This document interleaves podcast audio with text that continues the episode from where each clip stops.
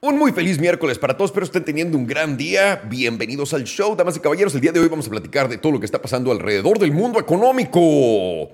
¿Qué vamos a hablar? Vamos a hablar de qué exactamente está pasando con los trabajos, vamos a hablar de qué exactamente está pasando con la economía, qué está pasando con los mercados, porque los dos no son lo mismo, están separados y tenemos que entender esto. Estamos escuchando muchas noticias buenas, y quiero poner en contexto qué exactamente son, porque en verdad hay muchas noticias buenas. Pero, pero, pero están enmascarando. Es como ponerte mascarilla encima de un gran grano, ¿no? De que, oh, pues no se ve, pero en cuanto te da la luz de la manera incorrecta, ¡pum! Ahí está el grano y no se ha ido a ningún lado. Nada más lo estás escondiendo apropiadamente. Empecemos esto. En este año tan hermoso que tenemos enfrente, hemos visto muchísimas narrativas diferentes. Sabemos que tuvimos un año desastroso el año pasado, pero en dentro de todo no estuvo tan mal. Hemos visto que propiedades han estado bajando, hemos visto que la bolsa sube y baja, pero no se quiere caer en sí misma. Hemos visto que el desempleo está empezando a, aflojar, pero no tanto, de acuerdo a cómo lo lee el Fed. Entonces, también hemos visto otras diferentes tendencias. Y solamente quiero hablar rápido de esto. está muy fácil. Tenemos a todos los bancos en estos momentos saliendo a decir que ya no va a haber recesión. Están eh, literalmente agarrando todos sus apuntitos diciendo ni nos preocupemos, no va a haber una recesión, hasta en Europa no va a haber una recesión. Todo esto va a ser pues un periodo de crecimiento bajo, pero va a ser un periodo de crecimiento. Por lo que nosotros no creemos que vaya a haber una recesión y los mercados tienen que subir. Esa es la narrativa de los bancos el día de hoy, ¿ok? Tenemos que tomar en cuenta que estos bancos, y los voy a llevar exactamente a, ¿cómo se llama? Los voy a llevar a las tablas, de un segundo solamente para acordarme si es así, creo que sí, denme un segundillo. Uy, casi liqueo varias cosas aquí. Ok, esta es la tabla del SP500. Quiero que entendamos una cosa rápida. Los bancos dijeron que iba a haber una recesión horrenda y que vendieras todo aquí en octubre. Estaban de, no, es que en verdad se ve una recesión muy potente, etc. El mercado sube hasta acá arriba y nos vamos a los 4.080, 4.100, etc. Y de aquí, pues empezando por ahí de la mitad de diciembre, no, es que sí, se ve un año muy difícil, no sé qué, se cae el mercado y ahorita andamos todos aquí, a punto de tocar de nuevo la parte arriba del canal. Y efectivamente los bancos aquí te están diciendo que ya no va a haber recesión, que todo va a ir muy bien, pero aquí te dijeron que vendieras todo. Eso quiere decir que los bancos compraron al nivel más bajo el SP500 porque te dijeron que no iba a haber una, que la recesión se venía y que vendieras todo porque definitivamente el mercado iba a colapsar. Y aquí están los bancos diciéndote que compres. Lo que ellos van a hacer es, te compraron acá, y ahora te van a vender aquí arriba llegando al 4100. Creo que nunca se ha visto una movida tan maldita madre obvia. Y ahora, ¿qué exactamente estoy esperando este movimiento? Yo espero, permítanme que voy a empezar a pintar ya de amarillo como siempre. Yo espero ver al SP500 chocar aquí. Puede que salga tantito esto, pero va a caer. Va a caer a la parte abajo del canal. Y ahorita vamos a platicar por qué. También quiero que vean a Tesla. Creo que Tesla hizo un piso aquí pero todavía no estoy lo suficientemente boludo para decir ese es el piso de Tesla tal cual y va a ser por un rato, pero tal vez no lo veamos subir tanto.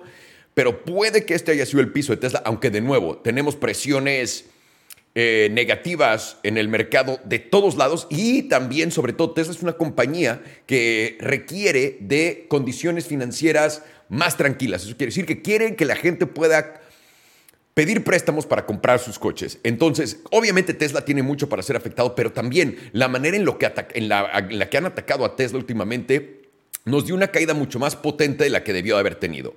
Entonces, quiero simplemente poner eso aquí enfrente de todos ustedes. El oro sigue literalmente en contra del dólar. Literalmente, el oro y el dólar son una gráfica al revés. Entonces todo el mundo se está yendo al oro. Y esto es algo extraño, porque normalmente cuando los mercados les va a ir muy bien, el oro no empieza a subir así. Normalmente el oro es olvidado. Entonces, ojo ahí. Y el petróleo sigue en este rango de hueva que les he dicho mil veces que va a seguir por ahí un rato. Y con la reapertura de China puede que veamos presiones eh, alcistas en el precio del oro, del petróleo. Entonces quiero que tengan cuidado ahí. ¿Ok? Es, básicamente lo que les quiero poner en, frente en estos momentos. Pero lo más impresionante de todo esto es lo que estamos viendo aquí. Los bancos diciéndote que vendas, los bancos diciéndote que compres. Y voy a regresar a mi cara horrenda para que, para que ustedes tengan el placer de poder eh, verme. Ahí les va esto. Es muy sencillo. Es muy sencillo. No tenemos que ser genios. Uno, el frenesí del mercado de que vamos ya de subida es muy potente. Está muy fuerte. Toda esta gente buscando el piso que ya, pues no, se acabó todo está dispuesta a comprar en estos momentos porque no quieren perderse el rally del que los bancos les están diciendo porque ya no va a haber recesión. ¿Ok? Esa es una. La segunda cosa que quiero que noten es, mañana tenemos el dato del CPI, ¿no? Que es el Core Price Index aquí en Estados Unidos, eh, Consumer Price Index, en Estados Unidos donde medimos la inflación. Estamos buscando un 6%, un poco más arriba del 6%, estamos viendo dónde va a caer. Pero quiero que entendamos esto. Llevamos ya años consecutivos con inflaciones. Aunque vaya bajando ese número, lo único que está bajando es el número de cuánto ganamos inflación. La inflación sigue subiendo. Otra cosa que les quiero traer y poner en su en su cara es, hice un podcast con, con, mi buen amigo Hans, el director general de Anfora. Necesitan ver eso, porque él está conectado con todo el mundo. Si alguien tiene millones y millones de clientes, es ese man. Y ese man entiende cómo se están moviendo las empresas grandes y también en economías potentes. Y Hans nos contó que ahorita lo que está viendo en estos momentos es como las compañías grandes están dejando de obtener créditos por lo caro que es el dinero, se están pidiendo prestada entre ellos. Eso es una mala cosa. Porque es bueno porque están liberando ahorita estas presiones, pero en cuanto una empresa ya no tenga liquidez, no le va a poder pagar a otra y esa otra no le va a poder pagar a otra y esa otra no le va a poder pagar a otra. Estos contratos de préstamo, y estos son contratos no de préstamo de dinero, pero ponte tú, yo tengo el mezcal. Tenemos mezcal alerón, pruébenlo. Y mezcal alerón, digamos que pues tengo que comprar el jugo, ¿no? El mezcal. Entonces, le voy a hablar a mi productor y le voy a decir, güey, no, dame el mezcal y te lo pago a 90 días en vez de ahorita. Eso es lo que están haciendo. Pero el problema de eso es que a cierto punto los contratos más largos son a 120 días. Cuando se acaben esos 120 días y el dinero sigue estando caro, más le vale a este cabrón haber hecho todo el dinero que dijo que iba a hacer. Porque si no hace todo ese dinero, no le va a poder pagar a los demás que le tenían, que le deben. Y todas estas personas están endeudándose de una y otro y otro y otro lugar. Otra señal gigantesca que nos está diciendo a dónde vamos y a la mierda es los despidos. Coinbase acaba de despedir a no sé cuánta gente. ¿De verdad creen que el mercado de cripto está a punto de subir cuando Coinbase está despidiendo gente? Estamos viendo a los bancos mismos despidiendo miles de personas. ¿De verdad creemos que los mercados y las bolsas van a subir en estos momentos con esos despidos? Estamos viendo que todas las tecnológicas están literalmente despide y despide y despide y no se les acaba porque contrataron demasiada gente en la pandemia. Demasiada, mucho más de lo que deberían de obtener. Tienen un exceso de capital, de fuerza de trabajo loquísimo. Y también tienen una, una nueva cultura que se ha forjado dentro de esto de, la industria de la tecnología horrenda. Y van a tener que destruir todo eso para poder llegar a donde tenemos que llegar, al punto plano. Recuerden, según el FED tenemos que detener la inflación de pasar. La inflación no está deteniéndose para nada, la inflación se está anclando. ¿A qué me refiero con ello? No está bajando para nada la expectativa, no está bajando para nada la realidad de la inflación por este simple sencillo, por esta simple sencilla razón que es algo que también Hans nos dijo. Yo mismo, y esto estoy haciendo un quote de Hans, yo mismo en Pachuca Hidalgo no puedo encontrar trabajadores, les tengo que pagar más y a los trabajadores que a veces no están rindiendo tanto, no los puedes despedir porque no hay más trabajadores. Ese precio, ese incremento de salario, quieran o no, causa inflación a futuro. ¿Estamos de acuerdo? Y el hecho de que haya menos clientes alrededor del mundo comprando todas las cosas también ayuda a esto de inflación. Y recuerden, estamos moviendo, y esto es otra cosa que platicamos con Hans, estamos moviendo nuestras cadenas de producción a diferentes lugares. Ahorita hay el rumor muy grande de que México va a salvar a, Estados Unidos y a. No es cierto. La producción en México, a cambio de la de China, si podemos ganarle 5% de todo lo que produce China en los próximos 5 o 7 años, nos vamos a sacar la lotería. Estamos cambiando todos de proveedores, estamos buscando otros lados, pero todos los países están haciendo lo mismo en estos momentos. Eso quiere decir que vas a gastarte más dinero porque va a costar más poder generar la misma cantidad de productividad. Los empleos.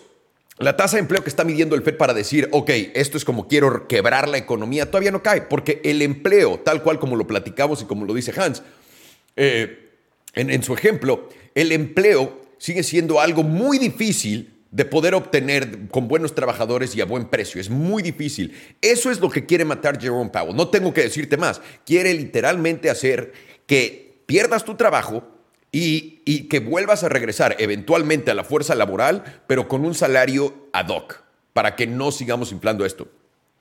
El mercado de bienes raíces está muy castigado en diferentes lugares y está muy nivelado en otros. En California estamos viendo precios, en San Francisco sobre todo, que no veíamos hace una década. Pero tienes el otro lado, tienes a Miami que está calientito y los precios nada más no bajan, no suben, pero no bajan. Así que esta economía empieza ya a darnos una buena pinta de lo que estamos tocando. Y eso quiere decir, es una bajada en diferentes lugares porque hay diferente tipo de dinero que se está metiendo en diferentes lugares. Recuerden que en el 2020 nos cambiamos de casa. En el 2023 nos estamos cambiando de todo, ¿ok? En estos momentos, porque estamos viendo el escenario para adelante, lo que está pasando. Entonces, por todo esto que estamos viendo, en mi opinión personal, los bancos nos quieren, bueno, les quieren hacer la jugada a todos. No hay manera de escapar una recesión. Y les voy a decir por qué. Porque es literalmente imposible que nos deshagamos de la inflación que sigue creciendo al ritmo que sigue creciendo y que sigue siendo metida en toda la fuerza laboral, a menos de que el mercado sufra grande. Y por más que este ritmo de inflación no siga subiendo y dejamos, digamos que lo dejamos en cero para diciembre, la inflación el exceso de inflación año con año es 0%, ¿qué pasa con toda la inflación que ya habías ganado antes? Porque recuerden que es compuesto el efecto de la inflación. ¿Qué pasa con esa inflación? Esos precios jamás van a volver a tocar para abajo y es ahí donde quiero que todo el mundo esté al pendiente. Porque no, tiene que haber mucho más de esta política restrictiva y de nuevo no tienen que subir los tipos mucho. Ya donde los tienen, con que los suban 25, puntos, 50 puntos, 75 puntos, pero los dejen ahí un rato, con eso es suficiente para que la, el, lo que, y de nuevo, para que la bomba de tiempo explote. Y esa bomba de tiempo es dinero caro, falta de liquidez en los mercados y absorción de la misma. Ahorita los bancos nos están diciendo con sus acciones, voy a despedir a todo el estoy despidiendo a gente porque sé que mi, mi negocio se va a contraer. Pero están saliendo a decir, no hay recesión, hemos arreglado todos nuestros pronósticos y todos sabemos que los banqueros siempre tienen nuestro mejor interés. Ah, no, aparentemente no. Eso es lo que quiero poner en la mesa el día de hoy para que estemos al pendiente y si todavía tienes el SP500 y te viste muy inteligente y compraste abajo en octubre y estás aquí, no sé, tal vez sería hora de pensar qué estás haciendo, pero recuerden, Recuerden, si siguen todos los consejos de este canal, ustedes están invertidos sin preocuparse porque pusieron dinero que están dispuestos a perder. Así que diviértanse. Diviértanse con estas jugadas. Espero ver al SP500 bajar. Eh, este año todavía espero un año negativo. No puede ser positivo cuando empezamos con más restricciones monetarias de las que tuvimos más de la mitad del año pasado que causaron todos estos problemas. No existe manera, a menos de que tengamos un doble pico de inflación muy potente pero se daría mucho más rápido que en, los 70 que es lo que todo el mundo está comparado esto con. Y esta vez, esta vez hay que creerle a Pau, porque si en verdad trae ganas de destruirlo todo y lo está diciendo. Va a doler mucho y también se separó en su último speech que hizo ayer del gobierno de Estados Unidos. Dijo, nosotros tenemos la habilidad de hacer lo que tenemos que hacer sin intervención del gobierno porque somos una rama independiente del gobierno. Obviamente es pura mamada, porque el gobierno los elige a ellos. ¿No? Una mala economía para un presidente se refleja mal en ellos, pero es una buena forma de ponerme enfrente de todos a que me disparen a mí y yo tome toda la culpa de todo lo que está pasando. No, no es el gobierno de Estados Unidos, no, no es el presidente Biden, soy yo, porque tengo que hacer esto. O,